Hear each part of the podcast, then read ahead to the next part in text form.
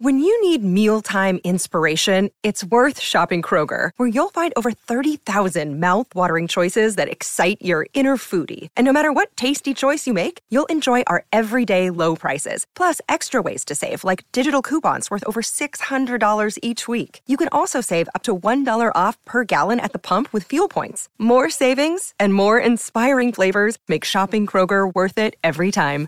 Kroger, fresh for everyone. Fuel restrictions apply.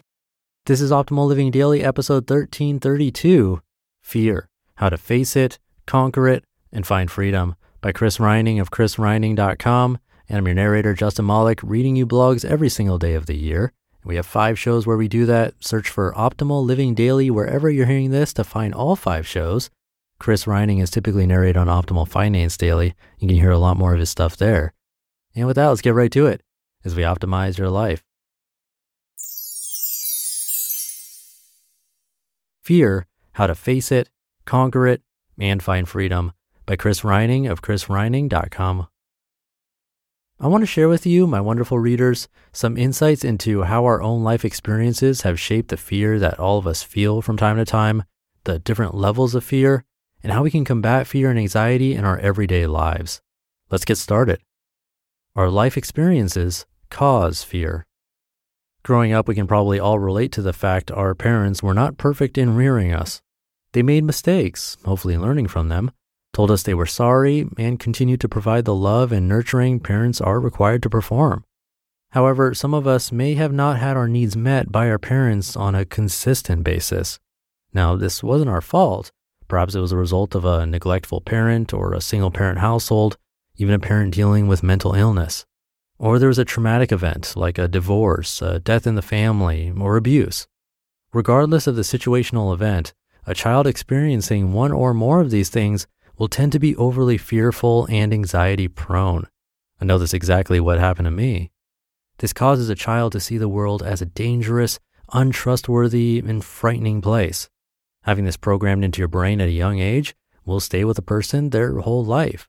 Even though as adults we may be responsible and competent people, a functioning part of society, every day we live with needless fear and anxiety that paralyzes and controls us. Wouldn't it be awesome to know that these feelings that cause us to stay in a boring dead end job, it's comfortable though.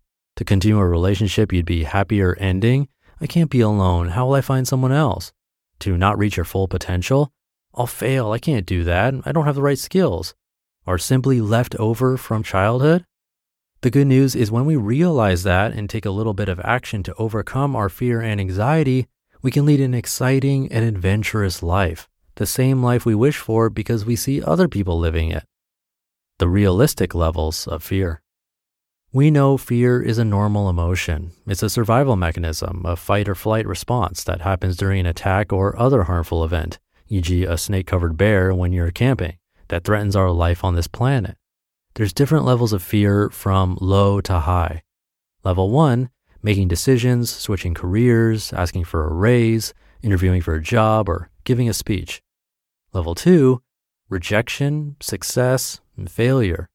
Level three, simply, I can't handle it. Here's the thing fear and anxiety will never go away. If we are growing, we should feel uncomfortable and we should feel some fear. It's when it paralyzes and controls us that we need to confront it head on, as counterintuitive as that seems. In the past, I looked for ways around my fears or ignored them or avoided them, hoping that by not dealing with them, they would go away. Then I made a life changing decision to stop avoiding my fears that paralyzed and controlled me and to deal with them with confidence as a challenge to overcome. Fun, right? How to respond to fear. I can't handle it is used for all sorts of situations in our lives. Have these thoughts ever crept into your mind?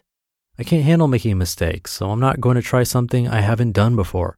I can't handle more responsibility or being in the spotlight at work, so I'll just stay in my current job. I can't handle the unpredictability of having kids, so I don't want any. I can't handle people not liking me, so I'll say yes to whatever people ask me to do. You know what? Successful people handle fear with confidence, and they think whatever happens, they will handle it. That mindset has become a favorite mantra of Mr. Everyday Dollar, and I want to tell you about a fear of mine I thought I couldn't handle. I couldn't handle talking in front of a large group of people, so I avoided giving speeches or presentations. Just recently, I realized I couldn't live my whole life carrying this fear on my shoulders, so I leapt into action. I researched how to overcome a fear of public speaking and was led to a professional organization called Toastmasters that helps people develop public speaking and leadership skills. I found a local club near my home and started going to their bi monthly meetings, ready to start giving my own speeches after a few weeks in. However, my fear and anxiety of public speaking overcame me I started making excuses for why I couldn't give a speech. I was too busy to write one. There were too many other activities on meeting nights. Oh, I'll do it later after I get back from Argentina. Months without giving a speech turned into a year. Then I forced myself to sign up to give a speech, so there was no backing out. I wrote it, I practiced it endlessly, had a sleepless night worrying about it. Mr. Everyday Dollar was a mess. The day my speech came, and I showed up to the meeting after convincing myself not to fake an illness. With heart racing and mouth dry, I waited until I was introduced. Delivering my speech with sweaty palms and plenty of nervous energy manifesting itself into pacing, I pulled off the speech without a hitch. I felt awesome. I faced my fears and I had won. I handled it, even though I was convinced I couldn't. With an additional speech under my belt that I gave last week on emergency funds, I now feel like an old pro up there. Sure, I still feel a little fear and anxiety delivering a speech, but overall, it's no big deal, and I never thought that was possible. In fact, I like giving speeches now. So, readers and listeners, I want you to imagine how much you could accomplish at work and in your personal life if you believed whatever happens, I will handle it. You just listened to the post titled Fear How to Face It, Conquer It, and Find Freedom by Chris Reining of chrisreining.com. Chris is dead on with fears in this post. Easier said than done to confront your fears head on, but if there are baby steps you can take, definitely do that first. I wouldn't want you signing up for a huge ordeal if you could do something at just 10% and take the baby step first, even 5% or 1%.